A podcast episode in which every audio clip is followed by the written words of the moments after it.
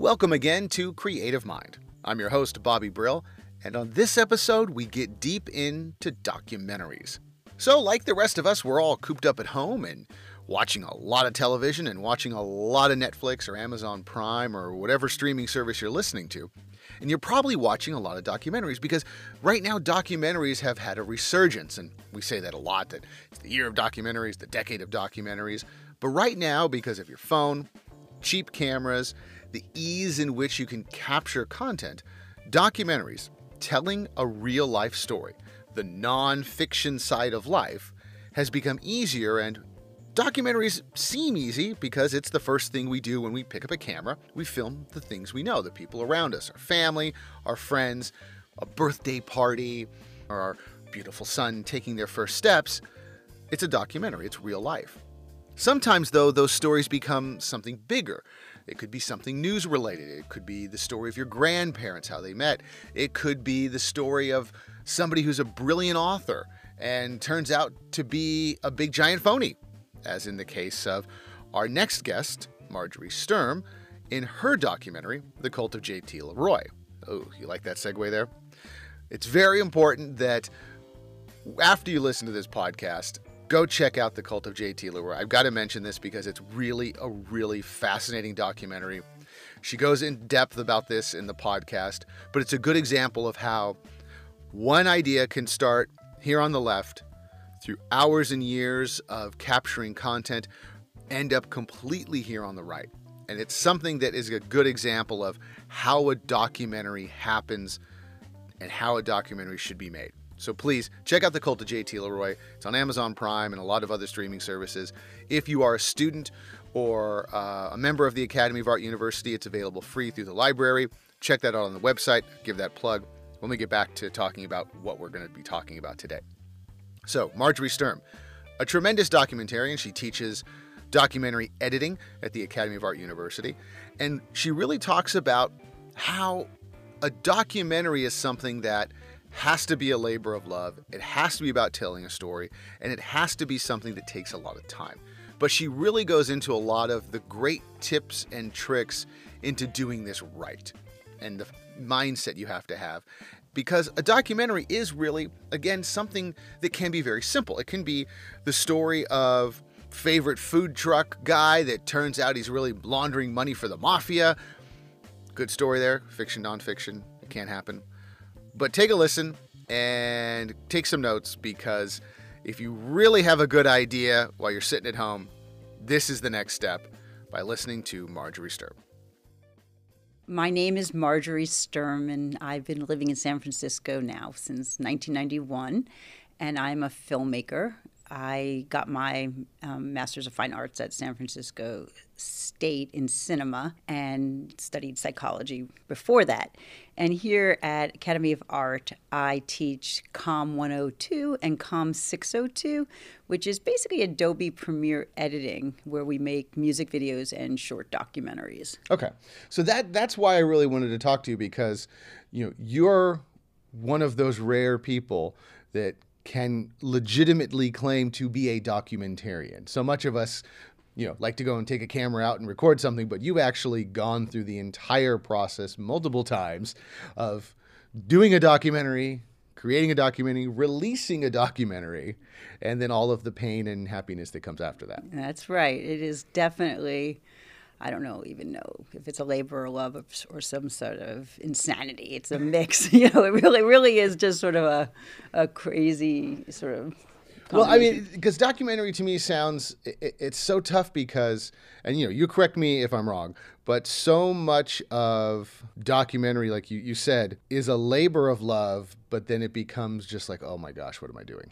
Well, yeah, like there's that example of like you waiting online to get into like a theater or, and, or a band, and the line's really, really long, and you don't know whether to get off the line or get back on the line, and you've already been waiting, and you just don't know if it, you're going to get in. It's the same kind of thing. You don't know if you're going to finish your doc, and you just really have to have faith that you will finish it. So what prompted you then to start being working in documentary? I actually studied narrative filmmaking, experimental filmmaking, and documentary as an undergraduate, and I have done a bit of all of it. But what I really like about the documentary is just that it's not as stressful, and you can do it without getting any funding. You can just pick up and start and do it, and that really is great. And I think the other thing I really like about it is that a lot of things work, that if you don't get an interview, if you don't get a shoot that works out, you always can do it over, and you can, there's a lot of wiggle room for mistakes, which I just like that element of it being less stressful. So, is that bad? Is wow, I've, I've never heard you know, it didn't happen. No big deal. Well, yeah, yeah. Well, there's. Well, you can. I mean, in the sense that if you make a narrative film, if you don't get a scene or your one actor does a poor performance, your film is done. Right. It's, it, over. it's over. It's okay. Just literally over. And you have to get so many elements together over a three, four period of weeks of time that, and the weather can be bad. It is so stressful making narrative filmmaking. So comparatively, a documentary, there's a lot of people who can interview you with you. There's a lot of B-roll you can get. There's a lot of ways to tell the story. So it's all of that that has been just really um, attractive to me. Okay, does okay. that make sense? Yeah. So it's more. You're, so it, it's it's more of the collage aspect. Yeah, I to, really. Let's write a script and do it. And it's just, quite frankly, I hate just to say it, it's just pragmatic. Like the women directing films, it, it, it's like zero point one percent, or I mean, it's like ridiculous numbers, like of women getting to direct and raise the money. So even even in documentary, it, there's a lot more room to do that as a woman. But it's still the big names when you think about them. It's going to be, what is it, Michael Moore, right? right. Errol Morris, yes, like yeah. all the big names are always men. Still, I just felt for myself that that's where I would have best room to fly, and okay. it, it was a good call, I think. yeah, yeah, for sure. I mean, because you've had two major documentaries. Well, um, yeah. Well, one really major, and then uh, I've worked on um, Welcome to the Neighborhood. That's Pam Uzel's documentary, okay. too, who teaches here, who okay. I think you should also interview. Oh, yeah, definitely. Yeah, she's another documentary. So I, I helped her with hers, and I worked on the Occupy Wall Street mm. collaborative documentary. Is okay. that the one you're thinking yes, about? Yeah. Yes, that was another one I was involved in. And then the one that I really just went to bat for was The Cult of J T LeRoy. Which I watched and was completely fascinated by. The only time I stopped it was to go to the bathroom and to get more stuff to chew on and go, I can't believe that happened. It's a crazy story. I mean, the story in and of itself is just so crazy. It, it, we'll dive a little bit deeper into that, because that is a fascinating piece and world in and of itself outside of just how to do documentary. But that does set up some of those initial questions of, when you're going to start a documentary, do you start with someone else's idea or an emotional idea or something you want to explore? How do you choose a documentary path? It's a really good question, actually. For myself, and what I do encourage my students is to pick something that they're going to ultimately be passionate about, because the process has so many bumps in it, and it's tedious as well. And I do think it's that passion or need to want to communicate something that's going to drive you and give you the, like, you know, the fuel to finish it. Because, I mean, there's a lot of documentaries that get started that they just don't make it past the editing. Sure, sure. Like, I, I think you know, we've all, and myself included, have been yeah. involved in a lot.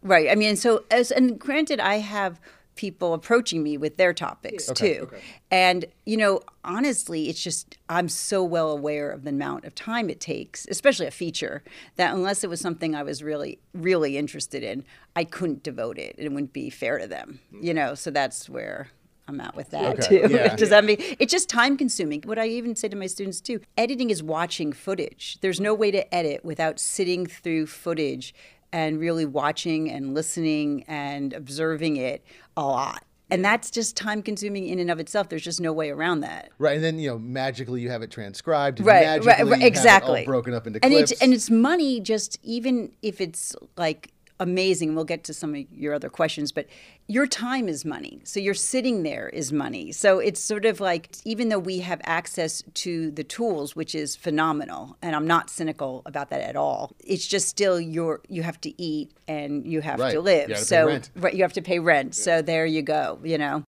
You know, so many people forget that documentary is really a freelance job, a full-time freelance yes. job, and you have to usually have a full-time job anyway if you're even going to attempt right. to doc. When I was making The Cult of J T LeRoy, I also had two young children. I've got one kid now, and right. I can barely handle it. I knew that I had to get funding for it, or I couldn't do it because I can't do, I can do two jobs. I can't do three. I couldn't do another job, raise kids at nap time, like, you know, make a documentary film. That was like impossible. And it was a challenge, but I did it. And honestly, once you have funding, it's a lot easier. Okay. A okay. lot easier. We'll come back to funding because okay. that, I'm sure that, it's that's a, a whole, whole other world. Another um, whole yeah, rabbit hole. Right? Yeah. Because I mean, you know, that's the one where it's like, and how did you get money? And, I know. And call them now. Trust me, there wasn't like a dinner party I didn't go to for a while where people was like, who were your investors? So where's this magic pool of dentists that like to invest right, in ex movies? Exactly, exactly. When you want to choose a documentary, you want to be passionate about it. What is your personal bent or personal genre focus when it comes to documentary? What, what's the what, story? What, what makes me tick? Yeah, what may, yeah. What's the story you dig? I'm kind of into holding truth to power, if you want. So I guess like Michael Moore is someone who's inspired me in a sense. Like I saw his documentaries when I was young, like one, Roger and Me, I saw right as I was graduating, undergraduate. And I thought, that's something I could do maybe, because it was like raw cinematography. Sure. It just seemed like doable. It wasn't like, B B C. It, it, wasn't, it wasn't, it wasn't high, National Geographic. Right. So that kind of just was, for me, an inspiration. And I think that's what I try to, although I think we make better crafted films here, actually. Like we're teaching something tighter than I was initially ever taught myself. I think that what's amazing is that we can do that now, that you can just pick up a camera, you can pick up the audio, and you can go out there and discover and, and find a story. You can pick up your phone, which is actually getting better and better. You, you absolutely time. can pick up your phone, which is amazing. You really can pick up your phone, like you really can. And it, it's shooting in four K, which yeah. is just like. And you can buy a little teeny microphone and, and a yep, little clip on. And, and I have two go. of them now, so that's like I, I actually think that's great. I'm part of I think a lot of people that really believe in the evolution of consciousness of filmmaking. You know, that by telling stories and looking at how they mirror us, we learn about ourselves psychologically, we create empathy, and that's really, I guess, would be my North Star or whatever that I'm trying to drive for. Like, I think that you can go around the world and see these same kind of human stories that, and you see our similarities and, you know, push us, us to being ideally global citizens, even though um, what I learned was very different with The Cult of J T LeRoy. That was just like a rabbit hole, and I had a very different experience than what I initially went into. So that was, I guess, you know, a learning experience yeah. or whatever, you know. Well, let's get into that one, because the, the Cult of J T LeRoy, in and of itself, your documentary is fascinating as a standalone product. And then now, I hate saying product, let me yeah, yeah, yeah. a standalone film. Okay, the yeah. product sounds so evil, sorry. Yeah. That story has grown, and now we had a, a second major documentary and now a feature film that came out last year. Let's put them to the side and, and start with, how did that project come to you, and what was your interest in that story? And I'll just say before I start that you can actually watch the film on Canopy through the Academy of Art. Okay. So that, so if anyone hearing this does want to watch we'll it. Put the link. So that one started because I was actually a social worker at the time working with the formerly homeless, mentally ill in San Francisco's Tenderloin neighborhood. And so a friend of mine just said to me, you know, you have got to find out about this writer, J T LeRoy. Can you come to Los Angeles and start filming this project with this other photographer? It'll be right up your alley. Like literally like what I said, he says, it's this Burroughs-esque poet. So I was interested in poetry. And so I was just like, sure. I, I wasn't doing anything that entire weekend. Had a whole weekend open, nothing planned. I was like, I got a weekend. How hard can it be? Why not? I'll, I'll, I'll get on a plane and go to Los Angeles. So there was a degree of just sort of kismet, you know, like just that sort of synchronicity that the project fell in. And it was, you know, a tale that I thought that was about more redemption and healing and someone go who went through, you know, hard times. We definitely want people to watch the film because we could spend forever talking no, about it's it. A, it's a total rabbit's hole. The Burroughs-esque aspect, the, the the story, the you know no, the glitterati surrounding it. it. It was like a perfect storm of. But I'll tell you my takeaway, which I think is a real metaphor for mm-hmm. the, the political times we're living in, is that like we can do good, we can educate, we can heal. But people will take advantage of people. And how do we stop that? And like, what does that look like? And just sort of like we can kind of live in our own world of being good or kind and so forth. And then other people take advantage of that kindness. And they're doing it at obviously a pretty rapid rate, you know, whether we can put this metaphor towards the climate, you know, we could put this metaphor in a lot of different directions of people just exploiting one another. And this story goes, I'm, I'm not spoiling it at this no, point. No, no, it's that, out there. that, um, you know, your subject, which is a fascinating subject, a lot of people are interested into it. You are part of, you know, in, in your documentary, people use the word Warholian a lot. You're into this whole swirling kaleidoscope. Yeah, of, yeah. You know, all those fun terms of, of this great story. And then it turns out to be bogus. Yeah. At that point, what do you as the documentarian do when you find out it's bogus? I, I was just completely in shock. I was just amazed. So I, my initial instinct was just to actually write a thank you to Stephen Beachy, who's in my documentary, who uncovered the story. And I just said, wow, you just resolved like a very unresolved experience in my life. And then he was actually the one who said to me, oh my God, you're sitting on footage. You've got to reopen this documentary right now. Right, because he'd written the New York Times article. And he was, uh, yeah, the New York Magazine. So he New was magazine. just, so he was like, you should just start this process right now. You are really well positioned to tell this story. And I hadn't even thought about reopening it. Like I was just sort of like, it, the footage had just sat in my closet for a number of years. I didn't know, you know, you have a lot of footage you shoot. Sure, yeah, and sure. you just don't know what. You, and so then he, um, I reached out to quote unquote J T LeRoy. I reached out to her partner Aster, and then he gave me a bunch of contacts, and I started reaching out to those people, and they just uh, it kind of started falling and you know snowballing from there. And then it just becomes it's that, a new life. And then there was a lawsuit, and then you know what I mean. It was just keeps going, and then it, the economy crashed. So then people are not really investing in independent yeah. documentaries with a crashed economy. That was like two thousand eight or right. so. Again, the hard drive sat literally for a couple of years while you know I had to work. Yeah. For sure. And that, that that's kind of, you know, even without that fascinating story, that is kind of a part and parcel for documentaries. Right. You're going to keep going, keep going, and then you're going to stop. Right. You're going to keep going some more. Right. And it's never going to pan out. It feels like a sheer miracle when it's finished, I have to say. It really does. It feels like a lot of gods yeah. lined up and just said, okay, here you go, you know. But it was definitely a crazy ride. With that particular documentary, just briefly walk us through what your plan was while you were recording it and then what it became after.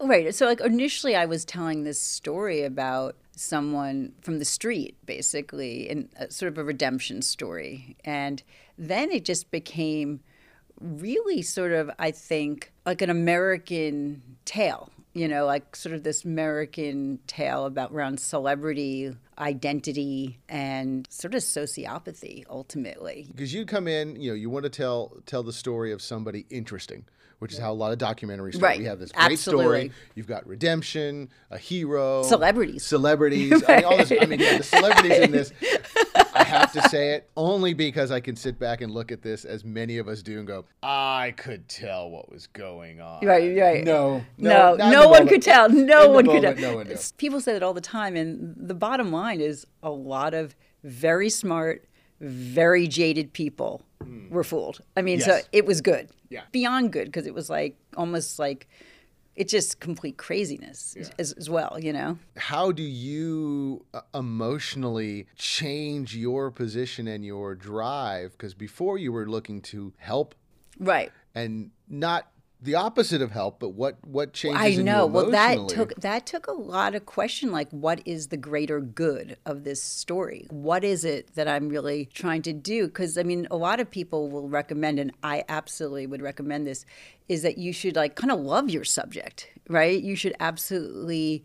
Like, I would never want to, ideally, make a film against someone's will. Like, that is not like the first choice that I would have it, and I wouldn't recommend it. You know what I mean? Sure. But in this case, I think just my hope for some sort of redemption thing got changed to, like, a love of the truth. You know what I mean? And just really feeling other people's confusion and pain around the topic and sort of like it was before even the idea of just like Me Too, but the idea that people who were on the receiving end or victimized by someone, they have a right to be able to speak about that process. And you realize that a lot of people are conned, and most people who are conned run away. Okay. Because they feel shame. But I was lucky in that it was a lot of writers who are just like incredibly mega articulate, you know, so they, they and, and they want publicity and notoriety all the time anyway. Yeah. So it was a good mix there that you could get people to actually talk about it as well. Well, that was something that I thought that was interesting that came up in the doc, where you have writers talking about writers and how they're all, you know, their goal is to create this perfect storm of something salacious, something right. interesting, and we have to network and we have to talk about it. And then you come in as the salacious moment is coming going, all right, guys, sit down and talk. Here's and your moment. The fact that J T LeRoy was originally a hustler, like a prostitute, and you just sort of like realize this whole thing is also this meta for this artist as hustler. Right. And then I could feel like an artist as hustler. So, I mean, that was really a hard part of it, is just it felt like a haunting hall of mirrors at all times making the film. A friend of mine who's Buddhist said, God, it just sounds like an exhausting amount of mindfulness. Well, that's what I was going to ask you. Like, I was like, holy hell it was, right? Like, when, when you finished therapy for you? It was crazy. It was really, I mean, it was so slow going that I could think through. But I mean, I like, on the topic, well, you, some of the other questions, is that like, I almost was working with A and E. I was almost working with H B O. I had all these moments, you know, and that was part of it too, where I really had to constantly choose, again, money or the love of truth. Right. You know what I mean? Because there's a way that we know that things can shift, right? To tell a story. It's a, and what's the most compelling narrative? And how does that work in every documentary or any story that you're telling when you start to edit stuff together, especially over time, where you have long stretches between filming? You start chopping up your pieces going, I've got my story here, I've got my story A, my story B, my story D. Right. I think I can manufacture this, but we don't want to manufacture. How do you, How do you do? Well, keep that straight? Well, that's really why people who are directing films hire editors. You know, and that's how you keep that emotion at bay, I think, a little bit. You know, I mean, in this case, I edited a two-hour version, I think, of my film. And then I hired an editor, which is money. Again, sure. That's where yeah. it takes money. Again, I... when the gods part, I mean, the God heavens part, they they part. So it, it lined up. That's a really important relationship that I discussed with students a lot. So after editing my two-hour film, I gave the that to Josh Melrod, this editor. And so he knew where I was coming from, and he took out footage and he put in footage, and he helped craft the film. So someone who's not emotionally involved, involved at all. Uh, exactly. Uh, I was thankful. And he helped create what I ultimately wanted to create. And my biggest intention, or one of them, is that I really wanted to make a documentary that was an active viewing experience, as we put it, that okay. you had to consider the information as you received it and kind of figure out, well, what makes sense for you? What's right or wrong? Almost taking like an ethical Rorschach test. Like, huh, that's a good point. Well, that's a good point. And, and, and that's a good point. And successful and in this documentary for sure. I kept waiting for somebody to tell me how to think. What to yeah, exactly. Right. No, and, one, no one no one said anything. And that's what I didn't want. I like I really wanted convincing, conflicting opinions. Because that's Like, that's life, too, right? And then, but ultimately, I do have a point of view, and it does come through.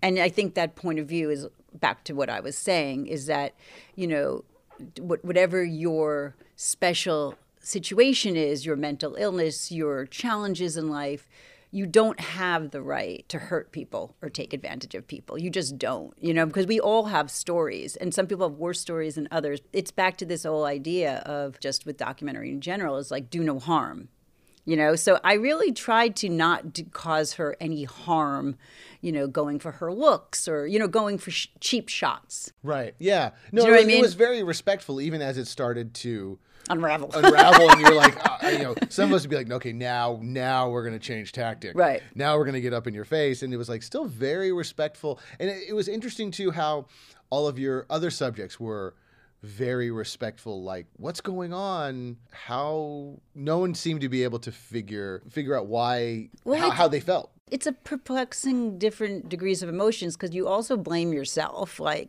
you can feel like foolish. Mm-hmm.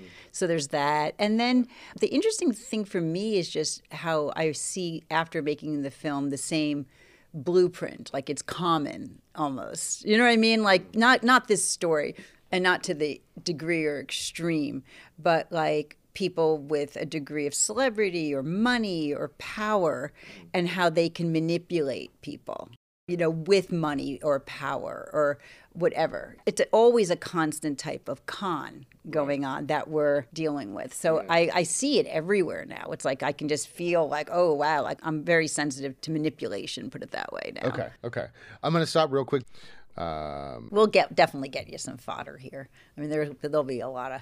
Oh, yeah. You'll find it. Excuse me. Um, yeah, because I yeah really when I was watching it, I was just going, "You gotta be kidding me!" Because yeah. that that was the part that was hard for me was um, the celebrities, mm-hmm. and I'm going, you yeah, especially now you look at some of some of the like uh, Asia Argento and some of these other right. celebrities you look at later, you're going, "I always knew they were crazy." Yeah, yeah. Oh, totally. I always knew. Uh, or even like, is Ben Foster really crying? Yeah. Like, is he really crying? Right. Like, is he so moved and, and, that he's really crying right, right now? Right. Like, like, like, really? Like, really? Like, the work is touching him, or is he an actor? Yeah. Right, doing his part. You know, you... So let's take a quick break, and let me ask you this question.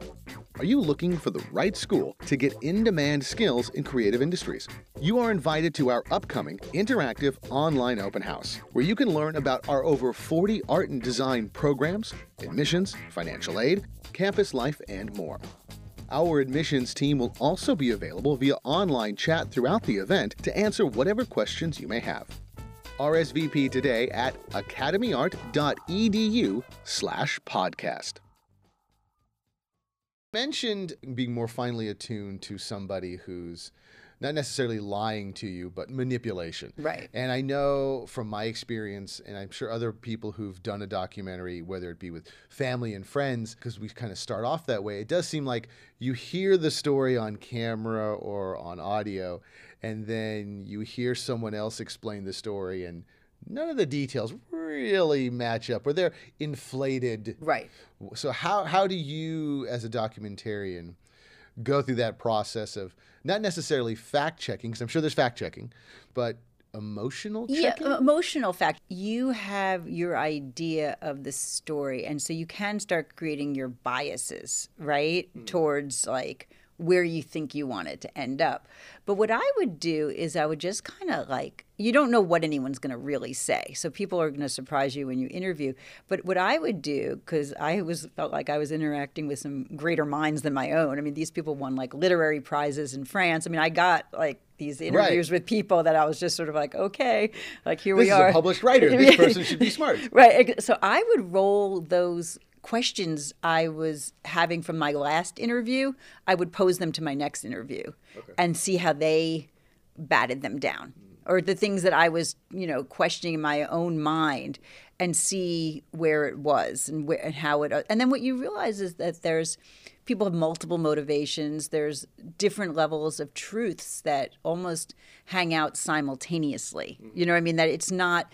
Like, again, things aren't all black and white, for sure. However, what I do, the only black and white is I do think people don't have the right to harm anyone. That's where I would always just come back to. It's like, you don't have the right to steal. You don't have the right to do those things. So it's like, I don't think the writing in and of itself, and that's why I left that kind of up in the air, you know what I mean? Because I think people get something out of a book, whatever, you know what I mean? It's right. not, that's really wasn't the big issue for me, was the value sure. of the writing. Like, and I think anything with books, it's always your age and your experience changes. I mean, right. how, how many times have you had to read Catcher in the Rye exactly. as an example, and then every ten years you're like, eh. Uh, right. Yes, no, Art please. Is ultimately super subjective. Mm. So like, I don't, I don't, Like, that's that. Like, that wasn't the part that was interesting. Like, it was, it was interesting to me is that people thought, like, oh, if the writing was good, then it all doesn't matter. That right. was shocking to me. But that's, like, again, the same kind of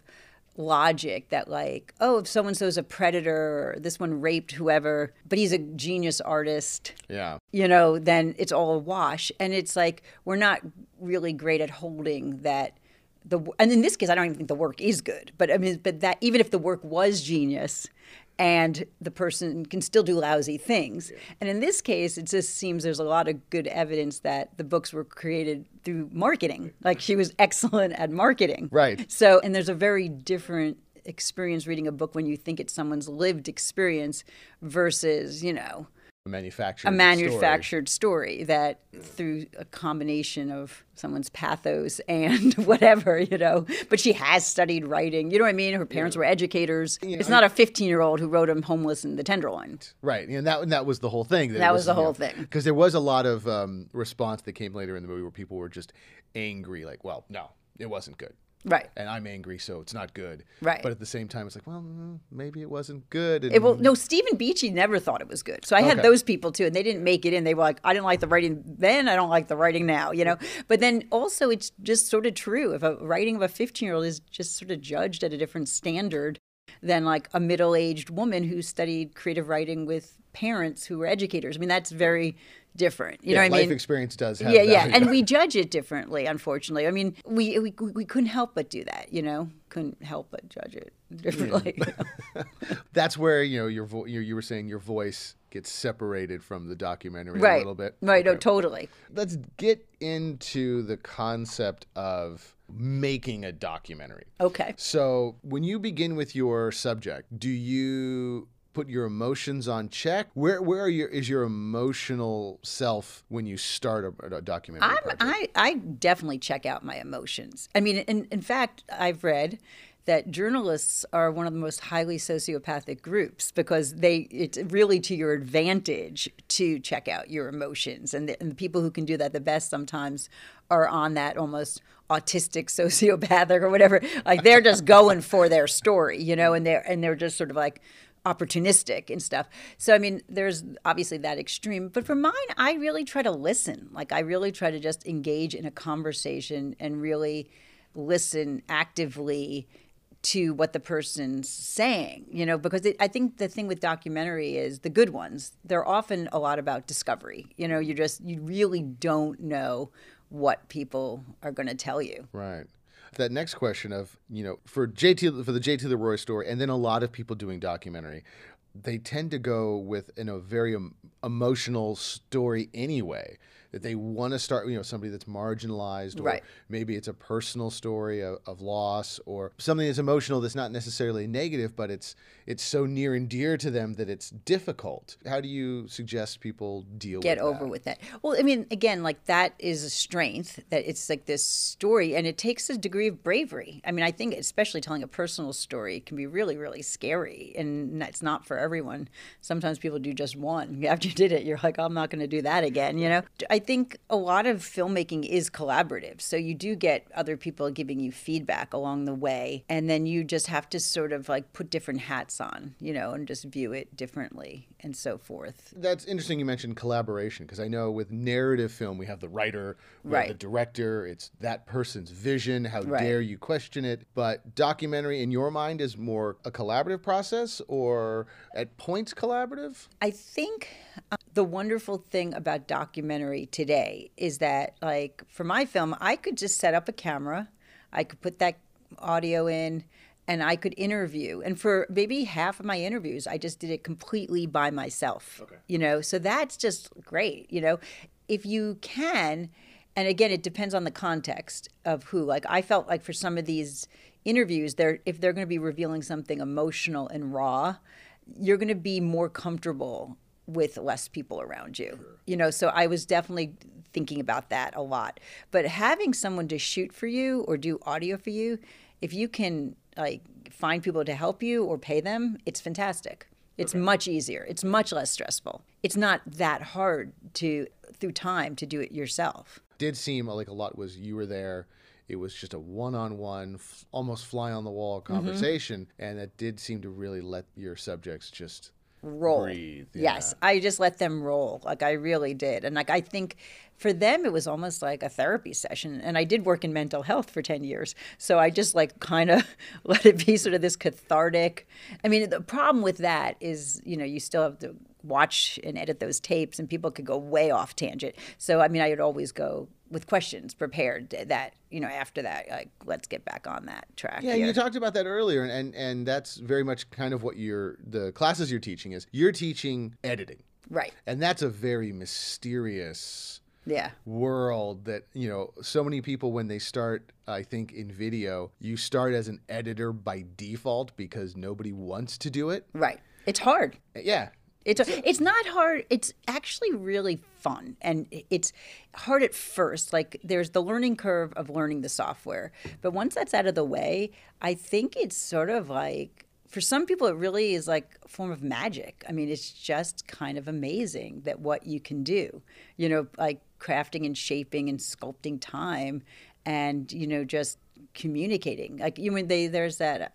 I say to my classes, there's that adage, like, a photo is worth a thousand words. So when you think about it, there's twenty-four frames a second. Right. Like, we're, we have a lot of communication going on in even just a three to five minute documentary. Right, because you're, you're looking for that emotional reaction, the eye dart, it's, the twitch right. sometimes if it's in, in an interview, or that perfect moment when that something crosses the screen. Right. And, you know, that takes a trained eye to look at it, or you can train yourself to do that? I think it, it just, yeah, I think you train yourself through time. You know what I mean? It, you definitely just, you start out and you can start with this, like doing thirty seconds, a minute, and then you build up. I think obviously some people naturally have a sense or an intuitive sense mm-hmm. about what's a good image or, you know, but I think people absolutely can learn it. I, I yeah. think, I think, you know, people would never think when someone's a doctor that you just naturally can do medicine, right? I mean, but someone might be naturally more empathetic okay. or humanistic or in some sense, and that makes them a better doctor. Yeah. So I think it's almost the same thing. I think a lot of people actually, quite frankly, a lot of them are hacks. I mean, people are just don't have that much, you know, else going on. Yeah.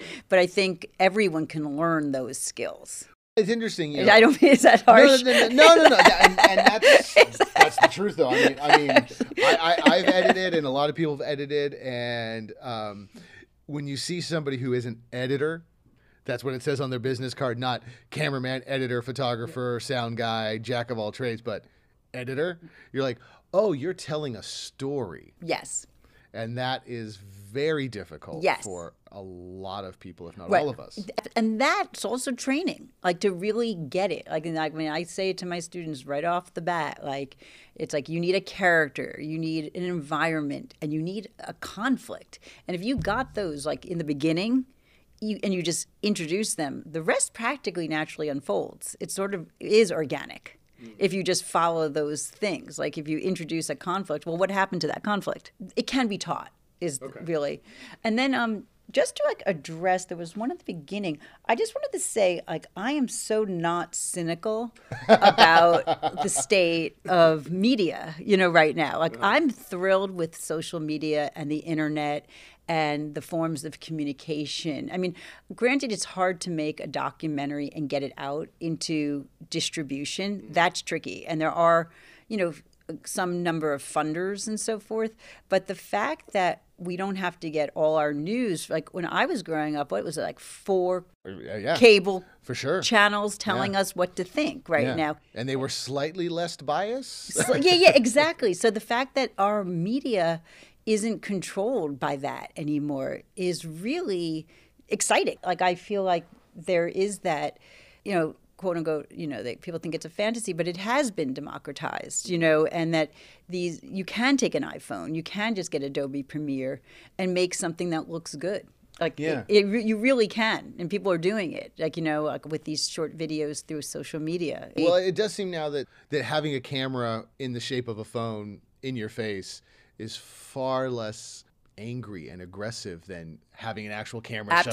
Absolutely. It's definitely not quite as abrasive or as obvious, or, or we're used to them. Yeah. You know, I mean, you can walk in anywhere with a phone, you know, want to make films and videos. It takes a certain sort of patience, right? Because there's a lot of steps. You have to import it. I mean, it's not... There is, there is button chair, mm-hmm. sit down, work. work lots to of it people and then like you're a machine too, and like, you're going to press a button and it just sort of like comes out like a fax or something, and it's just not that at all. Come back in twenty minutes, your movie's done. No, it's like thousands and thousands of decisions, you yeah. know, that you're making. And thousands of hours of Thousands footage. of hours. Yeah, exactly. So that's, that's the other thing with digital video, because I started shooting in film.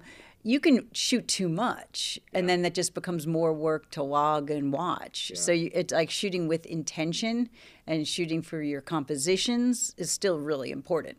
I know I'm not the only person who probably has a box of D V tape somewhere with that unfinished story. And you should get them transferred because they degrade. I know there's. I've got hard drives. That you I'm have sure to. Are you have to. Out. You should get them transferred. I'm serious, because after like a certain number of years, they fall apart. So just a little warning there. Yeah, yeah. As technology changes, you have to upgrade. You are yeah. forced to. So you talked about as far as the skills you need to learn to do documentary. You can learn to edit. You can learn to tell a story. But you talked about, and a lot of artists we've talked to have, have mentioned empathy, and that seems so new to me from my background, or at least a change in our society where we're now thinking empathetically about what we're doing as opposed to how can I be the coolest. Huh, that's an I don't know, that's an interesting of, a lot of question. People are saying empathy, even from industrial designers. I'm going, empathy, well, that's a big scary Yeah, word. Well, maybe it is the, that our emotional intelligence is rising. And again, I th think some of this is the transparency of social media and the internet, that for a long time we have been in sort of a very individualistic mode. I mean, I guess that's also another theme of the documentary, but we've been kind of set up against each other to always compete. For and, sure. And that's one of the things that I really like about teaching my classes, that I really do want to nurture collaboration, because films and videos are done often in collaboration, even in the sense that you never really put one out without multiple people watching it and giving sure. you feedback, because right, you can't right. catch things, even if it's just yeah. your grammar, you know what I mean? Yeah. Or, I mean, we're at a a very specific point in time in history, right, where the world's kind of going off yeah. the, we, we, the edge. We, we've, we've, we've moved the curtain and seen the wizard right. so many times now that right. we push the wizard out of the way. So feeling for other people, other people's pain. I mean, every I think a lot of people, there's a lot of people coming from all sorts of situations with their own suffering, but then I think that helps people understand other people's as well. And I think the more we kind of realize our interconnection, that's great. I think that's really what the answer is in many ways, you know. When you're starting to do collaboration or you're doing a project, your idea is your own, but chances are somebody else has a very similar idea or the exact same idea or even a competing idea. How do you keep on track, or do you start reaching out? How, it's what? kind of a nightmare, quite okay. frankly. It, it kind of is, because that's what happened with me, actually. Yeah. I mean, in my case, I had access to footage that everyone wanted, mm-hmm. and I had my own point of view. So that I, I kind of, in my own, you know, paranoia, whatever, felt like they really weren't interested in me, and they really weren't as a director at that time. You know, I didn't have enough previous work that okay. people are going to sink Your two million dollars. Yeah, I mean, to get two million dollars invested in you, they're going to give you tons of producers and their editors, and they want your footage. So I had my documentary in motion and funded, and that's when I found out that there was going to be this competing documentary. And then people did. I was invited to go to a meal with literally six men who all have millions of dollars, right? And talk about merging my film with the other film. And I was just like, I don't want to merge my film. And um, because it was the opposite point of view. It was like the inverse. Like here we we're, were going to have like a corporate funded documentary from the point of view of the person who inflicted harm, in my opinion. Okay. That's, and I, that's, that's odd. Right. And then the people were saying this would be like the perfect storm. And it, maybe it could have been, but it wasn't going to happen. I didn't see, foresee how there was going to be a way for me to get my point of view in within that context. You would have just been swallowed up. Swallowed up. And I could sense it. You know what I mean? So yeah, so I just kept going and held my own. And I don't think they took me seriously. I think they started freaking out later on because my film did well. And they were really like, it was, you know, getting awards and it was doing the whole festival circuit. And I think they were sort of alarmed that like, here I was just, you know, one woman from San Francisco, you know, working. How dare you? I make it, How dare and then, you? you know, against this like, you know, literally the machine of, yeah of, literally of, a budget of how many times, like five times the amount of my film. Oh, that's, yeah. In a way, theirs fed mine, and it's yeah. it's it's okay. I mean, I think the docs speak for themselves. So, I mean, it doesn't, it's not really a threat, per yeah. se. Okay. Um, but have I, you... I never thought it was, actually, in that way. I even told her when she was trying to shut mine down, I said, why don't you make a film? Make a film from your point of view. Like, that's what I just encouraged her right off the bat. Who's she? Laura Albert. J- JT, I was like, go for it. You make your own film, you know, but, you know, you don't have the right to shut me down. I think it was probably in the last couple minutes. I think something that always sticks out with me, and, and, and I'm going to cut this, but I have to say it. Anytime anybody says they're punk rock is when I want to go, stop, right, right. stop. I'm forty-two. Nobody in this room is punk rock. Right. I'm not punk rock. You're not punk rock. Right, right. There's twelve people on earth who were punk rock. Stop. But I mean, that was so great because you just got to see her in motion. Mm. You got to see her manipulation in motion, like just being like, and I was this, like, and just like, I mean, you just get to watch her yeah, machinations. It was sinister. Yeah, yeah, it really, it, she, she, that's what it really boils down to. It's just sort of like, I always have really tried to see the good in people. And this was really intense and a challenge and hard. And there, what happened even, and this can be cut as well, but like, it was really fascinating to me because even when it came out, like there'd be points that like I would be manipulated again, like almost gaslighted by the media around her. And I thought, well, maybe she is just like this mentally ill woman, and maybe maybe I have been kind of harsh. And then I'd get a journalist sending me like fact checking, like for something. And I'd get to see her responses. And this is years later. And it's just lie after lie after lie after lie after lie after lie. And you're just like, holy moly. Like, people lie. Like, and I think good people don't really get. Now we've got it. Yeah. Now we're getting it as a culture because we have someone who is doing a, quite a bit of that yes, in action. We, so we're getting it, but people lie. And yeah. that was a big, like, I think we think people tell the truth. Generally speaking, that's what we think. Mm-hmm. And it's not the case. So then, I mean, everyone lies to a degree. I'm not sure, saying we all bend absolutely. The truth. We all forget things, but I'm talking about systematically, strategically mm-hmm. lying. Again, when you watch the, the documentary and then anything afterwards, it just seems like the most painful process to go through. Both on production and everybody involved, it's like, this is the most, you could not pick a pile of subject matter that was going to be the most heinous. And, and, and it's like, it was dark. It was dark. dark. It was a ride. I, I really had to do, as I'm saying, a lot of reflection. It was a real hard journey, almost to the point like, why, what's going on? Like, how did I even get caught and embroiled in this? You know what I mean? Like, what is the point of this? Like, you just, you can't help but sort of stop. So how did you not quit? How did I not quit? Just, just go, well, screw back it, I don't to, care. Well, back to that thing. It just, I felt like I had this documentary. I had worked on it. Like the first time it was with that moment with Stephen Beachy, and mm-hmm. he encouraged me. But then I had it shot. Like mm-hmm. a lot of those interviews you shot, saw were completely shot. Then I had all the trial documents. So that Doctor Owens yeah. talking was, was just that was fascinating. fascinating. So quite honestly, I just, my mind wouldn't let it go. Like, I just thought it was so interesting and it was so challenging to me. Like, I just felt really deeply challenged by the topic. And on a very even personal level, I just found it really interesting because I think I would be someone generally to not care. If someone's a woman and they're mentally ill, I would write that off. Be- I think most people yeah, would. Just want to just challenge that maybe not everybody even wants to think about taking, right? Let alone actually take. Right. So that was where that was the challenge for me to think, huh? Like, but she was being really aggressive too, and so then I was like, wow, like this is really not what I'm used to, not what I'm used to being on the receiving end of. So uh, that was also interesting, just to have someone really act out. In a way that you're just like, huh. And then honestly, it's it's back to this issue that I think people are getting more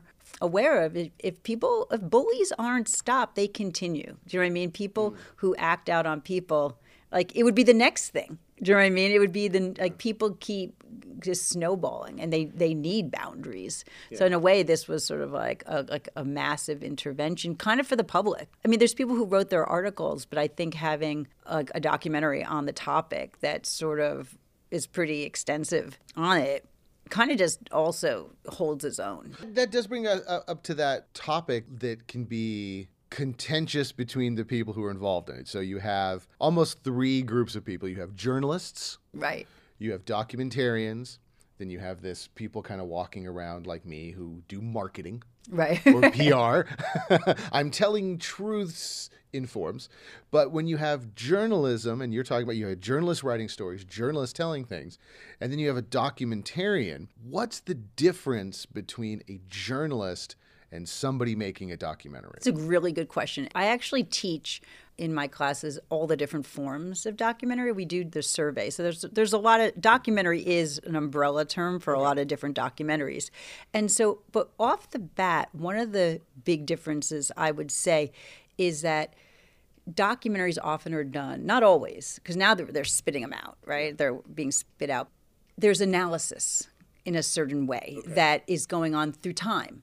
So the fact that this story, we get to walk it back through a ten-year period is very different if we were to just create that in two thousand twenty. Like if you couldn't see that earlier footage, you know, you wouldn't be able to really get how people were heard or portrayed. Like it wouldn't have the depth, you know, of just specifically an article, a newsprint article or so forth. I'm sorry to interrupt, because like an article, what you're saying is it's there. It's, it's there. Right now. It happened this week. All the information up to now. What we call topical, it. right? There we go. Right. There we, a real word, topical. Right. So there. Right. So, but with a documentary, ideally something formed through time has that level of reflection in it, has that level of analysis the, in the it. The hindsight. The hindsight in it. And I think in a sense, my documentary is still, I did keep journalist practices where I didn't, sure. I didn't pay people, and I was looking for the truth, you know what I mean, in that sense. So, but I think there's, again, lots of forms of documentaries. Some are just like,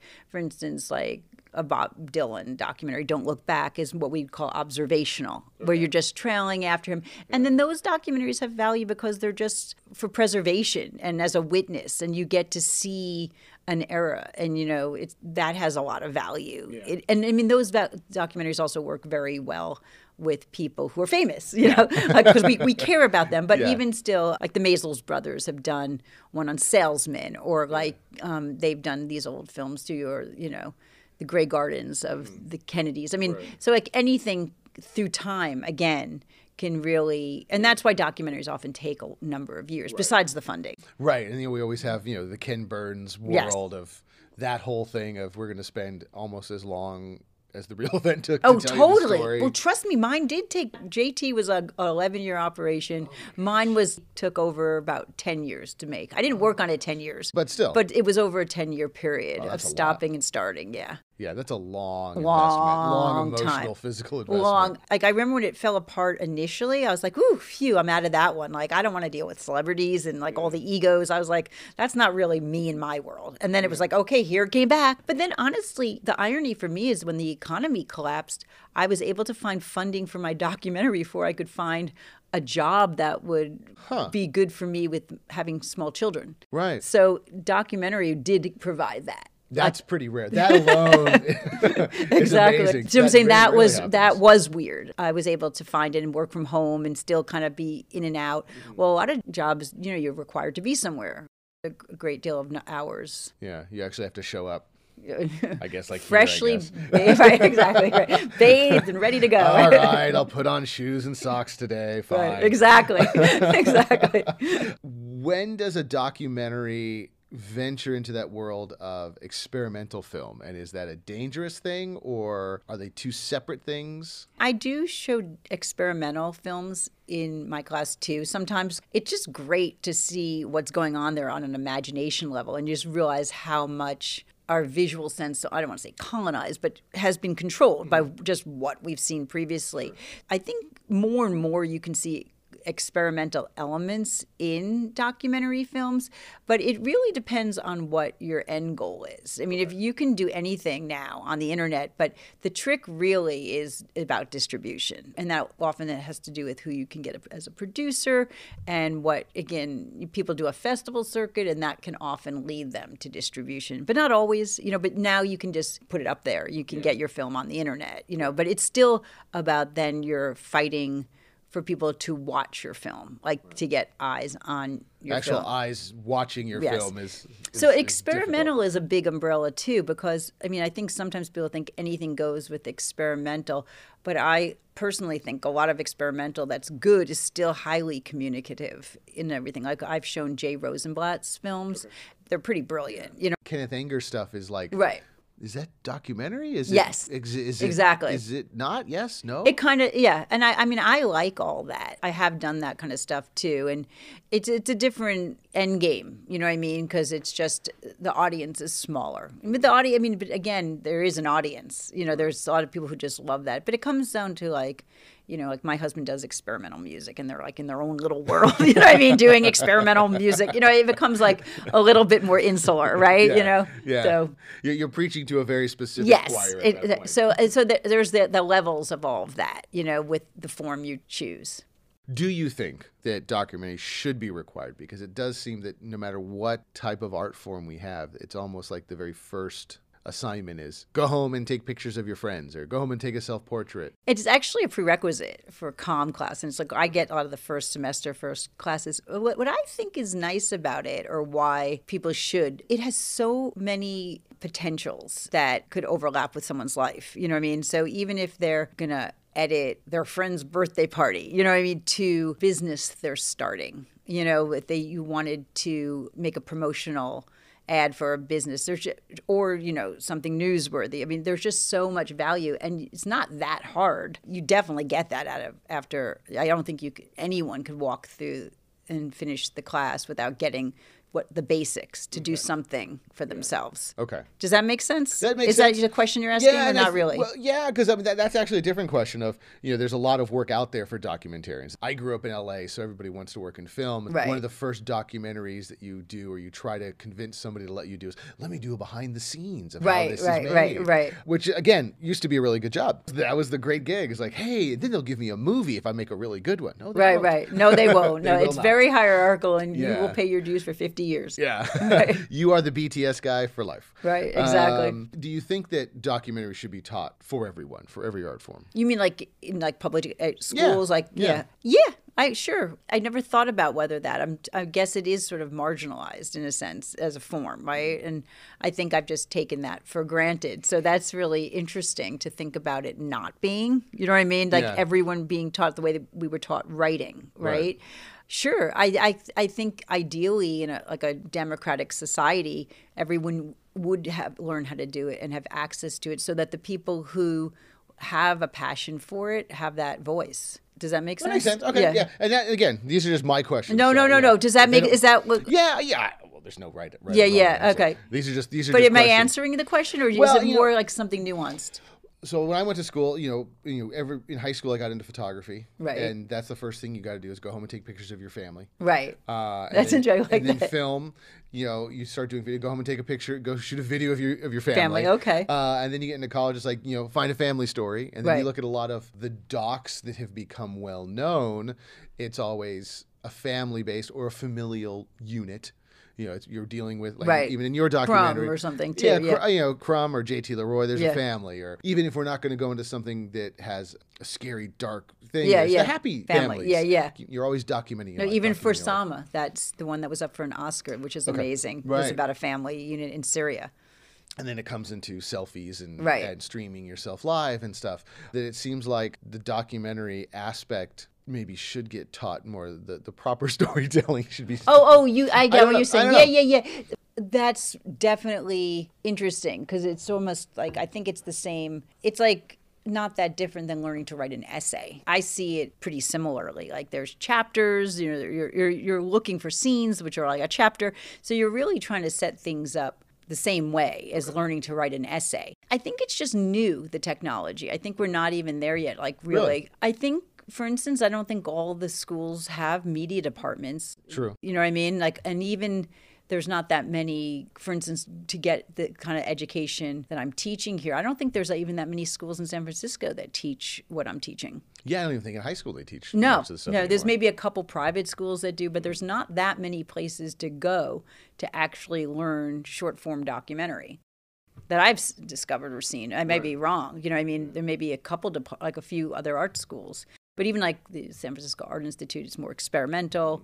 I don't know what's going on. I don't think yeah. they exist anymore. Do you, I, I, I, yeah. We're the only ones left. No, but there's not, I don't think there's that many places that are teaching it. Like that. So I feel like it is kind of a... A dying art that seems to never go away. Almost. Well, it's, yeah, well, I don't know. I just think it's, I think it's burgeoning. I don't think okay. it's dying. Okay. I actually think it's just people are catching up with the technology. Do you mean it's been kind of still expensive yeah. way buying cameras or sure, the computers. Yeah. So I think people are just sort of catching up, and now people have the software and they have the computer and they may have the phone, and there's a big gap from having those tools mm-hmm. to actually learning the craft of how to do it. So there's just that yeah, it's, divide. It's still a process to it's, learn. Yes. Okay. It, well, there's a lot to it. I mean, we're teaching everything from the audio to the cinematography to storytelling, and then Adobe Premiere, how to edit it. So it's quite a number of things. Yeah, it's not just flip on the camera and go. No, no. So there's a lot of layers. So tell me about some of the projects you've worked on that just went away.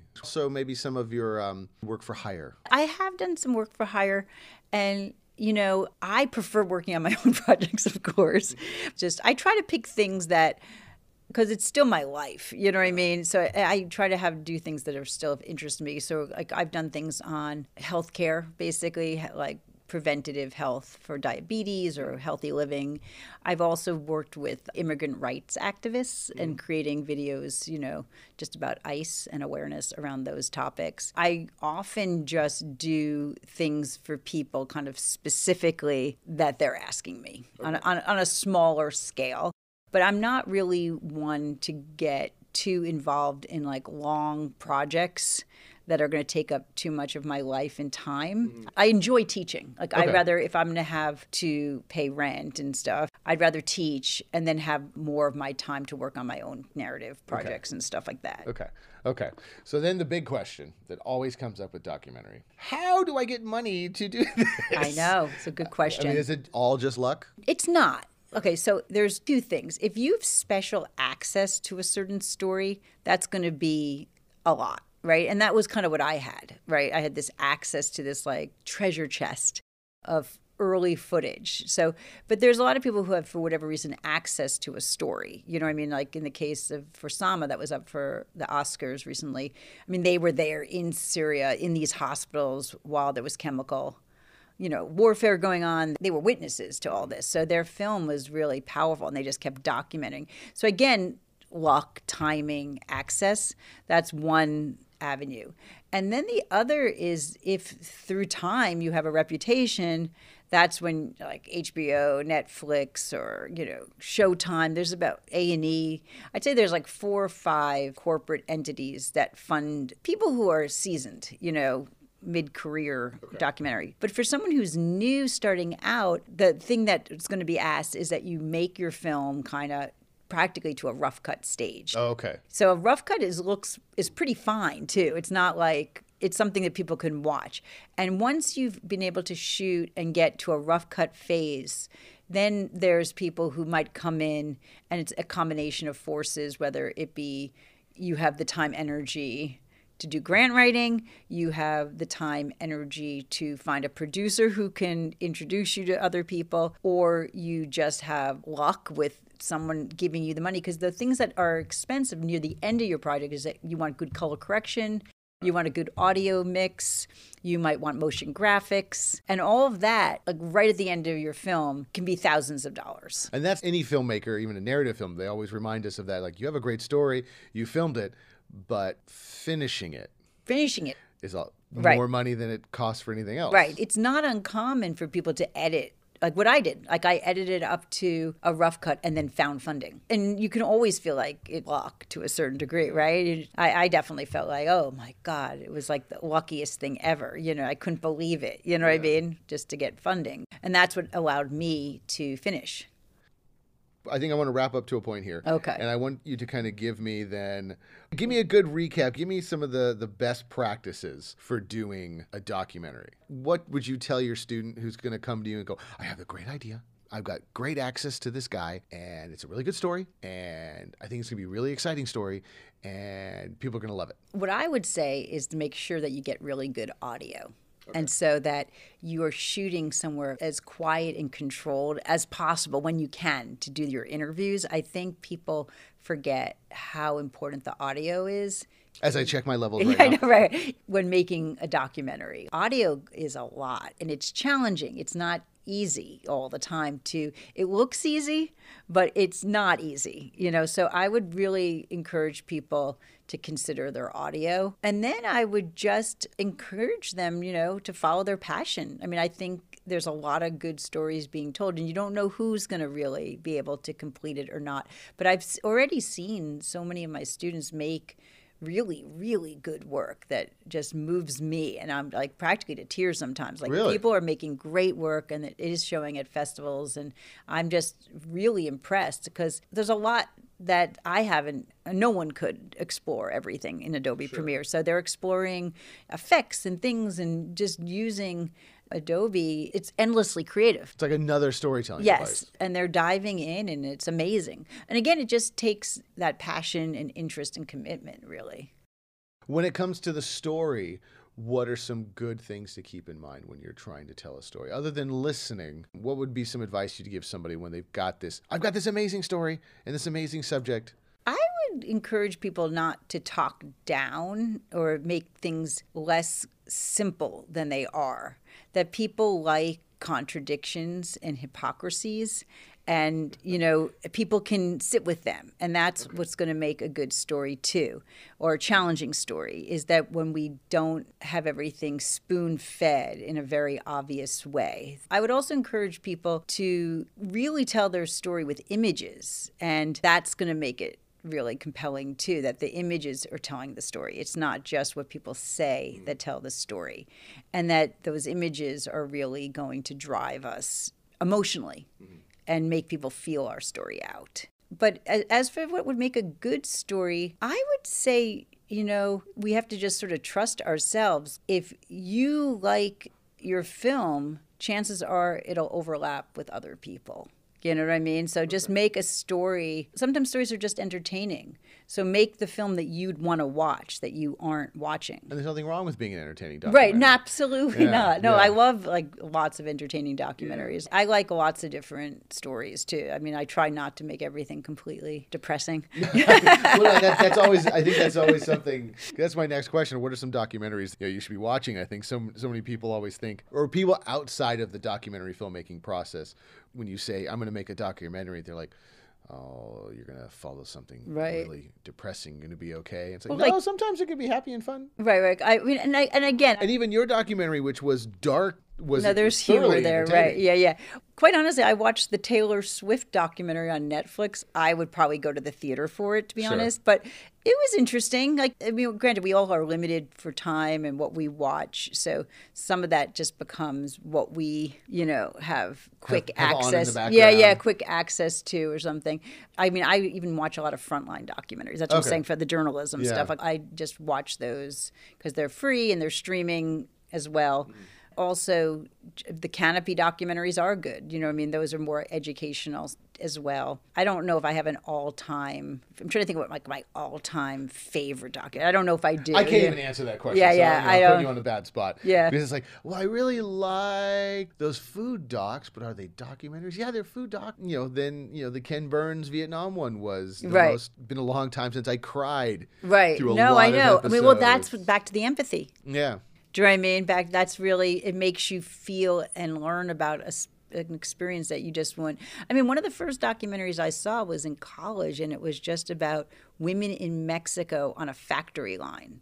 And again, like recently, American Factory, it won the Oscar, yeah, right, right? right? It's like seeing that factory work, mm-hmm. just seeing what that's like. I mean, I think we're really at a point like where people just kind of think those people who do that work are wired differently mm. than we are, than they are, I mean, you know, or whatever. So seeing people actually sit there on the factory line working a factory job and how hard that would be is, you know, pretty radical. Do you know what I mean? Just that alone, just watching that process. And you wouldn't be able to get that from just reading about it, mm. right? Or a photo.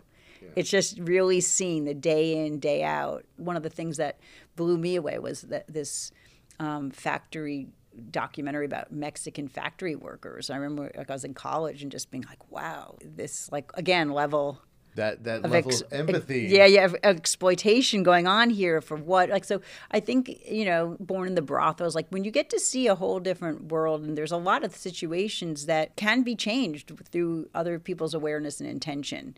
I mean, as they say, the awareness is the first, you know, step towards action. That's what a lot of documentary doc, you know, documentarians that, that's believe. A great ending line. Yeah. So that, what is it? The awareness is the first step towards action. I mean, I think that's the root of what, or the ideal, or what people hope, you know, with documentaries, what they're doing, you know, that it does cause some sort of change, you know. People have campaigns attached to their film. I didn't have that, but, you know, I don't know what it would be. Get well, your good. Shit together. So there you have it, our wrap up on the world of Hollywood and filmmaking, and most importantly, the truth. Non-fiction storytelling, documentaries. So review the last couple of episodes where we talk about how to build a story, how to write your script, how to get your movie made, because I'm sure you, like the rest of us, you're sitting at home wondering why I can't buy toilet paper, yeast, and flour, and there's a story there to be told. Next month, we're going to spend a little bit of time talking about fashion. We're going to talk to some illustrators, we're going to talk to some designers. So if you're into the world of fashion, and even if you're not, because it's going to be tough for me, I'm not a fashion guy, but it's going to be fun, hit subscribe so you don't miss an episode of Creative Mind Podcast. And most importantly, if you have dreamed about a career in art and design, whether it be fashion, filmmaking, photography, game design, animation, more and more art and design career opportunities are, of course, on the rise.